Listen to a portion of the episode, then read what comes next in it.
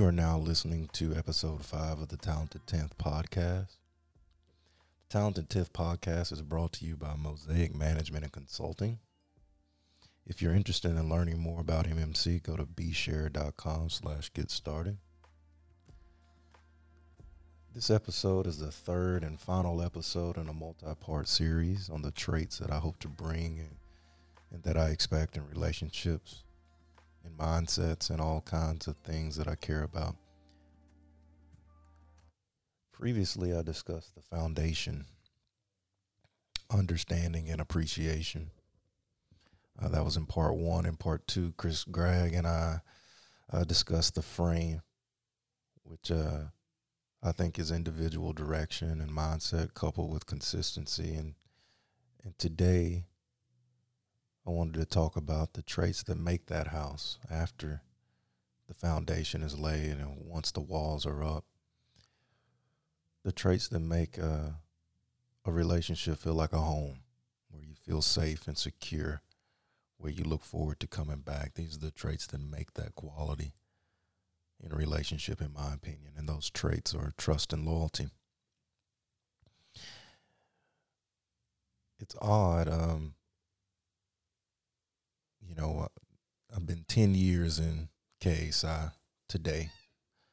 And um, I had my my LBs up. Raheem and Ricky came up. Um, uh, Chris was Chris was down south. We had him on last week, so but he was down south. Uh, um, his brother Will is is going through the draft process and, and going looking to the next level. So he wasn't able to make it. Uh, he was down there with him. He always puts family first. We understand that. But 10 years. And late last night, we had a Zoom call with a bunch of all the the IT brothers that were around when I was around. And to have that right before record this final part when we talk about trust and loyalty, I don't think uh, in my 30 years, there's been anything that exemplified um, the power of that, those two traits, than Black Greek letter organizations, and specifically for me, KSI and, and IT. And so it was great. We were on for about three hours, some of us, and, and we'll probably do a lot more of it. But it was great to catch up, to reminisce, to pick at each other, um, it's just it's crazy that it's been ten years. It's been a third of my life. So, um, huge, huge turning point in my life for sure, and uh, wouldn't be where I am today without without the bond, and more specifically, without my LBs. So it, was a great segue into. I knew I was going to wake up and record this, and uh, and it was it was a good segue. Um, Jared asked me a question that I never really thought of last night. We were just kind of bouncing questions and stories off of each other, and he asked me what was what was the toughest moment as polemarch. What was the toughest thing, or um, what was the hardest thing to deal with? And I didn't really have a good answer, and I thought about it since, but I think it was learning that you couldn't be a good man, a good brother, a good leader without learning who each individual is. In a fraternity setting, it, it, it, you tend to learn these things in the middle of the most important part of a young a young man's life.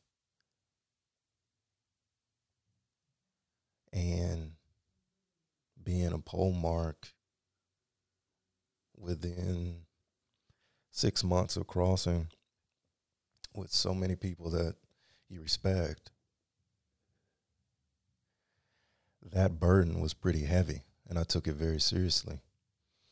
And I, I, think that's that's the part that was the toughest part to learn, even though I did learn it. Um, I had kind of been used to influencing my own destiny. but you realize once you're leading an organization, especially after being voted to be vice polemarch and then ultimately being polemarch um, in the fall semester, that that's what the fraternity, the founders, and more specifically the members have trusted you with. They've trusted you to lead them in truly what's a critical time in their life. And to learn that at 21, excuse me, to learn that at 20 and to try and play a part since for 10 years, over 10 years, to try and play a part in trying to make your brothers better and to never forsake that that trust they have in you is the reason why my best friendships lie in this fraternity. So that was that's the answer to that question. And uh, that's kind of what trust means to me from a friendship level.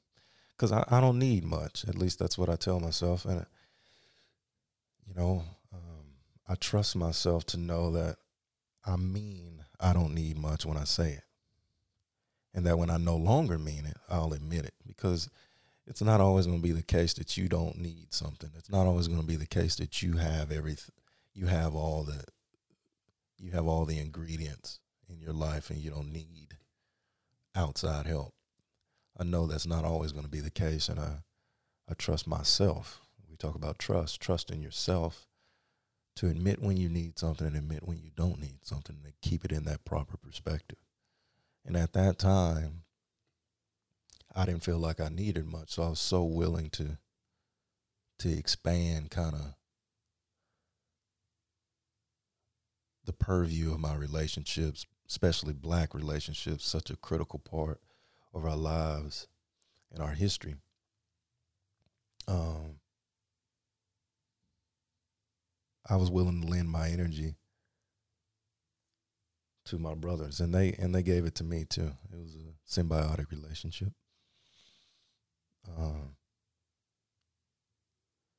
and, and I've kind of learned that, and, and that's the theme. Hopefully, for the rest of my life, I was watching on Apple Plus. There's this uh, documentary on Holmes.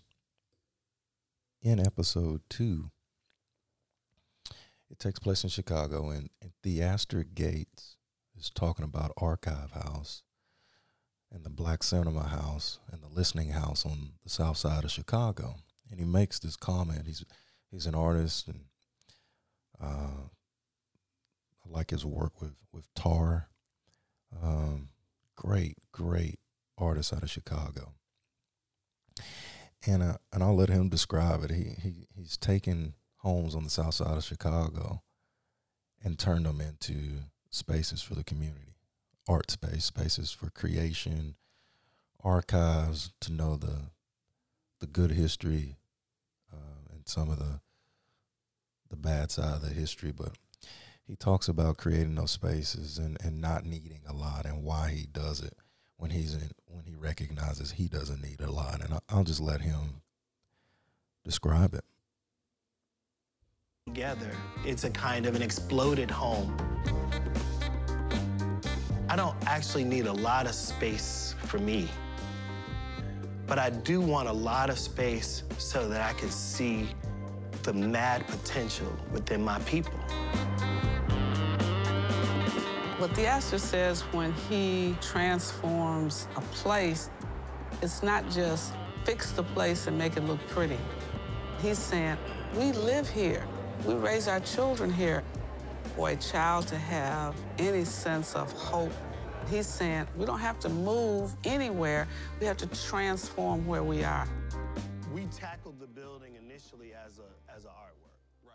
So, you know, all the cladding, you know, these So that that was what I was describing there, and that's kind of how I looked at it, it's crazy. That was the first thing I watched when I woke up this morning because I was sitting there yesterday talking to all the, the guys, and I was just thinking about the question that that Jared asked, and then ultimately the level of trust you have to have with other people to to be able to step in and, and be a facilitator of that space to grow and to and to become all the things that you can be. And, and I'm thankful that I was allowed the room that when I had um, extra bandwidth to share, I was allowed to try and help others find that space to create and to become them the person they want to be and, and to fulfill the dreams that they want to fulfill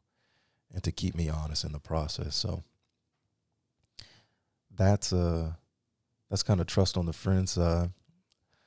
Um trust in family is is huge. I think we we approach it um we approach family like it's a given that because someone is your family, you trust them. And I'm not one of those people. I'm just not. Um, and if we're honest with ourselves, it takes it takes a while. You got to understand the the true essence and the true rare, the rareness and excuse me, the rarity of, of being able to trust someone implicitly. And even your closest your closest family has to earn that deep security you feel by trusting someone. And uh,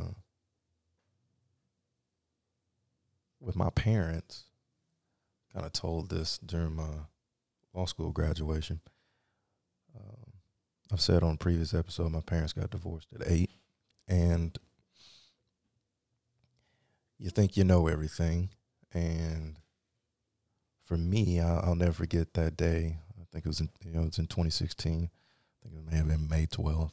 I was standing in in Hog House looking at my parents and my brother, and I told my mom, it's like, I get it now. I get it. Because I was a mama's boy. And, you know, when your parents are apart, you, you especially at eight, you start blaming people for, for adult uh, things you don't understand. And I recognized in that moment that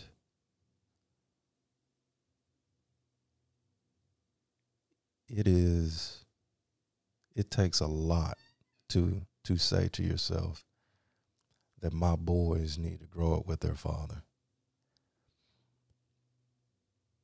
And there's a lot of respect that it takes a little time to, to get to uh, and love to do that. And my mom did that. But in the deepest sense of it, it showed that the resilient it showed the resiliency of trust. Cause here's someone that you've decided that or y'all have decided that you're no longer going to be together, which is fine. It happens. Um, I look back on it; it's not as much of a it's not as much of a big deal. I'm not saying it's not a big deal. It's not much of a big deal now that I'm older uh, as it was when I was eight. I thought the world was ending. But even in the moment that you make that decision, the level of trust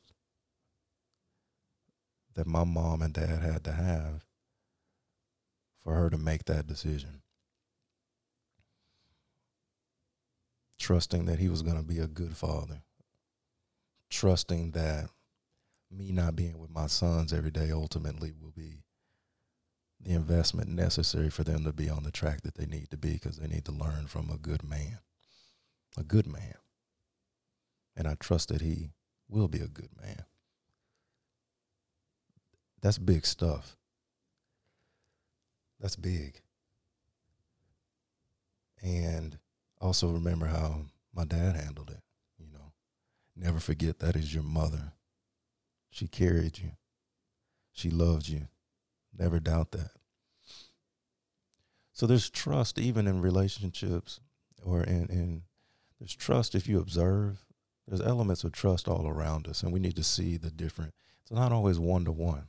I think the lo- the the lessons of trust that I've learned that are the deepest are the ones that I've observed in other people, genuinely observed, not just the facade you see. And so um, that was a moment there. I love my parents, always have, never won't. But when you get to that adult level of trust, man. And so I, I did. I eventually got there. And when you do that, your parents, their wisdom sinks in deeper because you trust them. You trust you trust that they have your best interest at heart in every way, shape, and form. Not in just the development of you to get you out the house, but the continuous development. Uh, they know you honestly. And so that level of trust is something that's that's huge as well. Now, as it relates to romantic relationships, I just freely admit to you, I've never been in a situation where I've trusted uh, someone else in that way. I just haven't. I haven't. And that's probably just being cautious, being scared, unwilling to open up, feeling exposed, feeling on the front end like everybody misunderstands you. So why why would I trust in someone else and why would I open myself up to that type of uh, disappointment? So that's something I got to work on. Um, definitely getting better at it, but that's something I got to work on. That's I think that's something you always got to work on, especially as you grow in your life and you have success. If you're always hearing footsteps behind you, like someone's trying to take something from you or do you wrong, the more you accumulate, the more you're gonna fear you have to lose. And so, if I don't get this figured out now, um, you know, I just maybe solo, which is fine, but it's not the it's not the goal. So that's trust for me. It's it is super layered, very layered, and uh, that's why it's at the end here. I think all these build on e- on each other, right? Understanding, appreciation, you know, um, individual direction, consistency. Once you show that, you can develop trust in someone. And once you develop trust in someone, the last piece, that last trait that lets you know for certain that someone is for you would be loyalty. Would be loyalty. And I go back to the conversation we were all having last night. It was about 20 of us. It's loyalty that tie is the tie that ties. It's the uh, tie that binds us. Sorry. It's loyalty. And loyalty is not something that you can give someone credit for until it's tested. until it's tested. There has to be adversity before you can say someone's been loyal to you.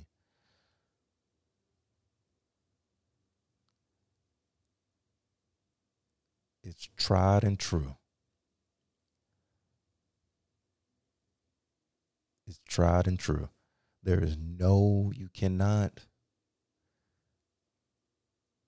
give someone that credit unless there has been adversity.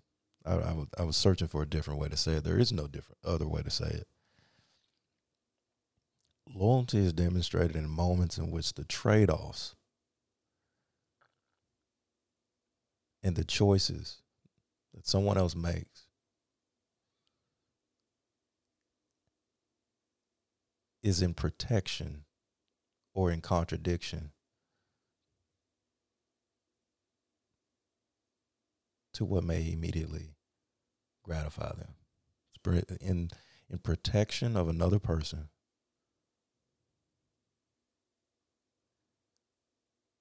In a way that doesn't immediately benefit them.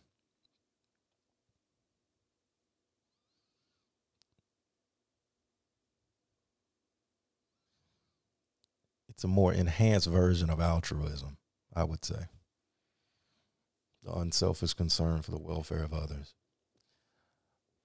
Loyalty is when when the chips are down and somebody was put on the spot, did they have your back? Even if they didn't personally, may not have made the same choice.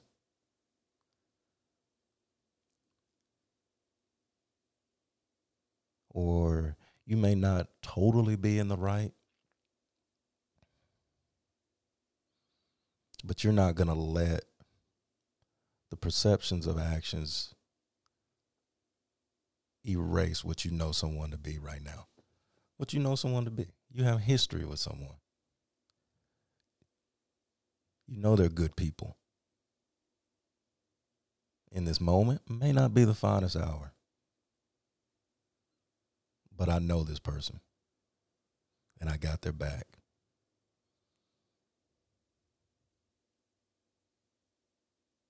That's a tough one. That's a tough one to elaborate on. And I don't have my Michelob today. I just got some wine, but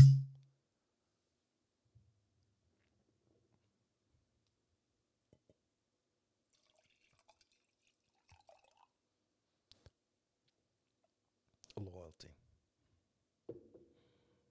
You can't be considered one of my best friends until you demonstrated that. And Lord knows I've given plenty of my friends opportunity to show their loyalty because I'm not the I'm not the smoothest cat, man. My delivery can be real jagged. But I tell you what, and, and it hurts to be misunderstood when your intentions are misunderstood and people think you're not um, that your heart isn't in the right place when you in fact are dedicating your life to to try and try and be someone that helps folks find their their best foot and, and to put it forward. So loyalty for me and my friendships have largely came when friends stepped in and said, No, no, no, no. I understand how you may think that, but that's not B. B is a good dude.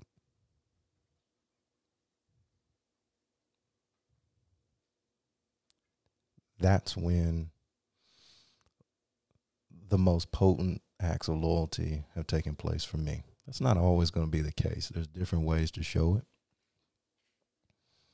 Um, but those are the those are the potent ones for me and my personality.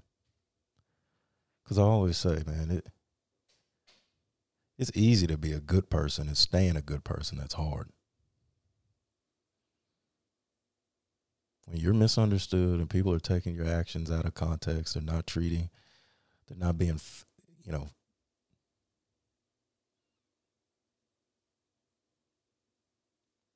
they're taking preconceived notions and bringing them in, or they don't understand your communication method. Especially when you're trying your best to be to be good, that can wound you deeply. But when you got friends that say, "No, I understand, man. You don't have to. You don't have to prove anything to me, man. I, I got you."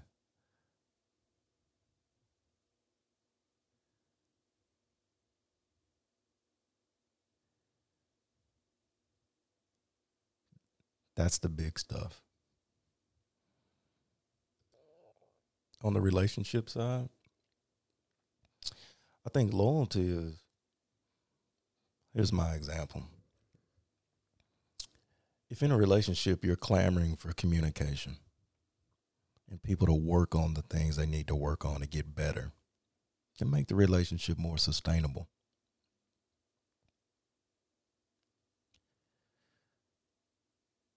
If people are sharing the things that they know they need to work on, admitting them to you.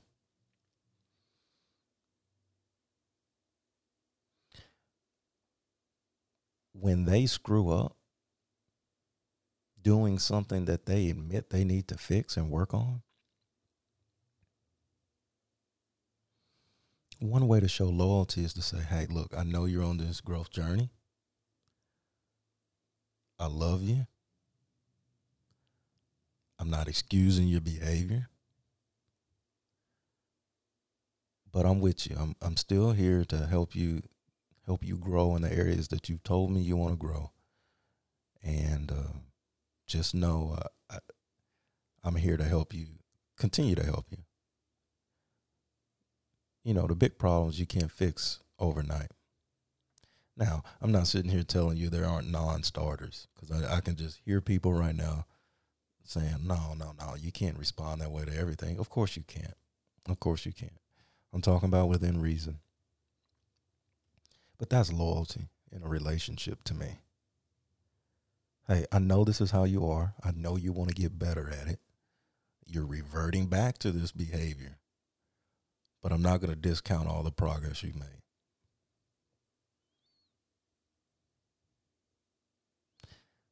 Loyalty is always also putting your putting yourself individually in the proper context against what's best for a family, for a relationship.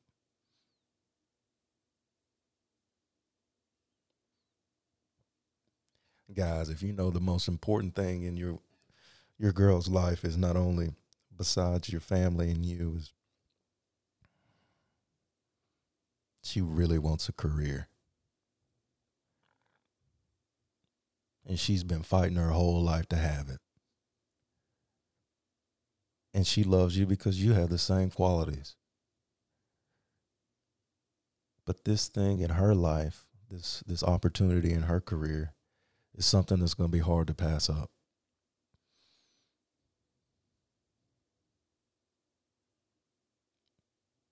Are you willing to go where she needs to go to further her career?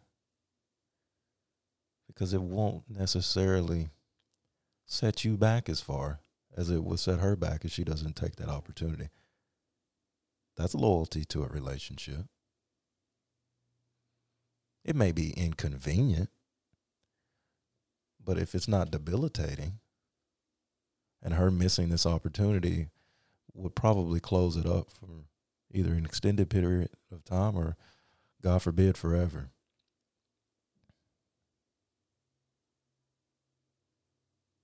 A loyalty to the relationship is making that decision to help her further her career in this once in a lifetime situation.